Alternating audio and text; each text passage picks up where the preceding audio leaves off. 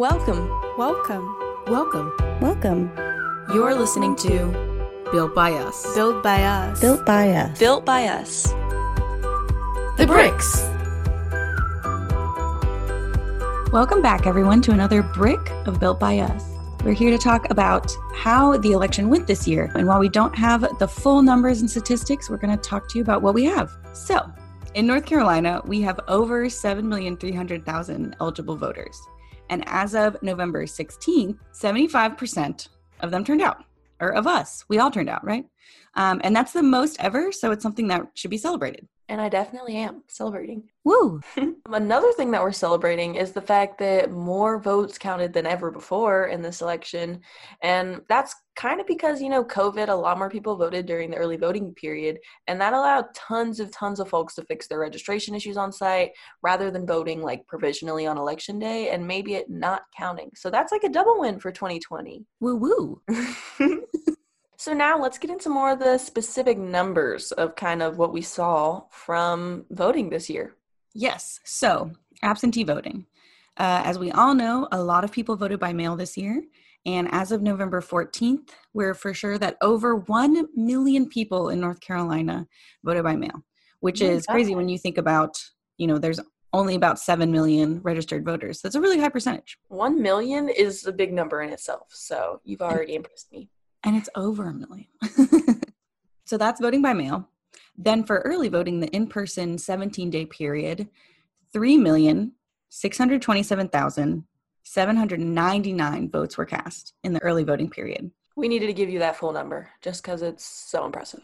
it's so big. So many people went to vote. Exactly. It's such a big number to even just think about. and it just goes to show that here in North Carolina, we've known in the past, but it's just a really decisive way to show that early voting in person is the most popular way to vote here. For sure. And then, of course, there is election day, you know, and we have numbers for that too. So, about 900,000 voters were able to cast their ballot on election day, and that's still a huge number. All we were talking about is huge numbers because it's huge numbers of people that turned out for voting. and election day is uh, the time when provisional votes would happen so earlier, Alyssa mentioned that more votes counted this year because less people voted provisionally, which is true. It's super exciting because a lot of people voted by mail, and if there were issues, they used the cure process.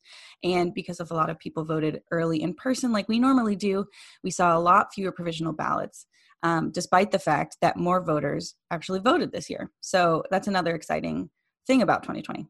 And as a quick reminder, provisional ballots are what a voter fills out if there's something that's like wrong and we're not sure if their vote should be counted. So, you know, they could be at the wrong precinct, or maybe it looks like their registration is not up to date. You can always vote provisionally, and then during the canvass, we'll figure out if that vote should be counted. Um, so now, like Alyssa mentioned at the top, there were a lot more votes counted this year because there were way less people voting provisionally. Um, and that's really exciting because we don't want people to vote and be not sure if it's going to count or not right? Like we want you to vote a regular ballot and for it to count because there are no issues.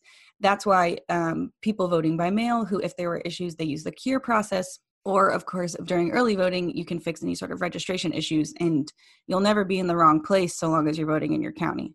So it's really great that we saw way less provisionals this year despite the fact that we had more people voting this year so, yeah, we had pretty high turnout numbers for North Carolina, and that's because of you all. Proud of you.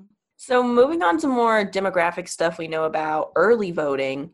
So, in terms of turnout for Black and Indigenous people of color, that has completely gone up since 2016. And so that's a really cool thing to look at. And that even takes into account like the population increase over in North Carolina in the past four years, so that's something that's really exciting to look at just in itself. Yeah. The other exciting demographic to look at is age. So, as we've been talking about, the overall voter participation among the young and the old has grown for everybody. It's exciting. But when you look at youth, so that's voters under 40, um, I know that may not sound like youth, but that's just how it works when you break numbers down. So, we know for sure that voters under 40 have increased their turnout by 60% uh, since 2016. And the reason that this is exciting is because age is dynamic, you know, versus gender representation or um, your race or ethnicity. So this means that because young people have voted 60% more now in this election cycle, that means that the young people of today are more engaged and voting more than the young people of 2016. And that's something to celebrate. It is. I think it's exciting. I think it just it it shows that we're moving in the right direction when it comes to civic engagement and civic education. And you know there should never be another article about youth apathy ever again because it's not a thing. It never yeah. was a thing. And stop talking about it. Exactly. I feel like all the things we've been like talking about leading up to 2020 are like happening in front of us like we've been mm-hmm. talking about like we had that episode in our first season about RAE the rising american electorate and we talked about like the groups that would be doing this and they are and so it's really cool to see the demographics reflect what we were kind of expecting to happen. Yeah. Listeners you can't see me but i'm like nodding my head emphatically because it's so true. It's people like you and me and all of our partners like we did our jobs in making sure that the rising american electorate turned out that they're engaged that they care about their communities. Like it's true it's happening and it you know like we did it and it's very exciting. We're proud of you. Oh yay. So these are the numbers that we have right now. Again, uh, we focus a little bit more on early voting because we have all those numbers. So we're waiting on the statewide canvass uh, for everything that's super official. Um, most of the county canvasses are done. And if you don't know what the canvass is, listen back to our Count Every Vote episode and then our update county canvass episode. We explain all that. Um, so we won't have the full, full uh, information until December and then our research team will be crunching all those numbers and creating a full fledged turnout report, which will be uh, even more exciting than these numbers. And we'll have a lot more insight to glean from, from those full uh, statistics. So definitely be on the lookout for that report in December. And thanks for listening to Taylor and I talk. We actually are going to give a chance for you all to do that this episode. And so before we go, we actually asked some of our listeners to kind of to kind of send in some of their feelings surrounding the 2020 election. And so let's just take the time to hear about how some of our listeners are feeling this year. How did this election process make you feel? Sleepless. Stressed. Stressed. Anxiety anxious, apprehensive, unsafe, relieved, inspired, empowered, depleted.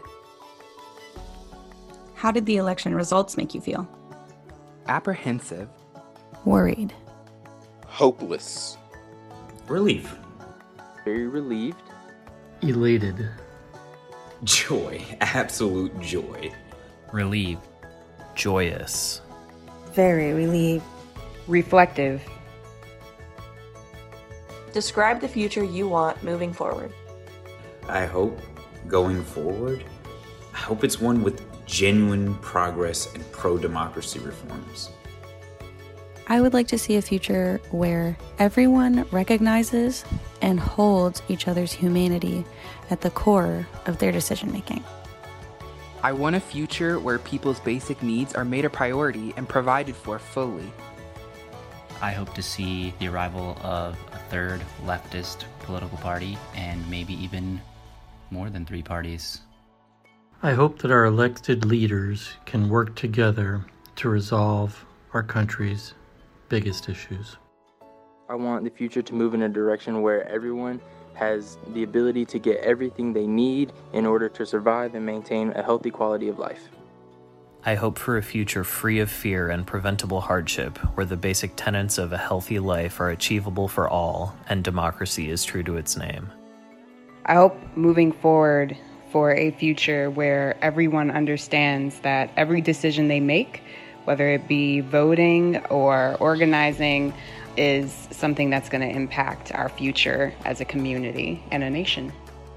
That we can progress toward RBG's and Martin Luther King's vision for our future. Thanks everyone for sharing and for listening to another episode of Built by Us. We'll see you next time. Bye.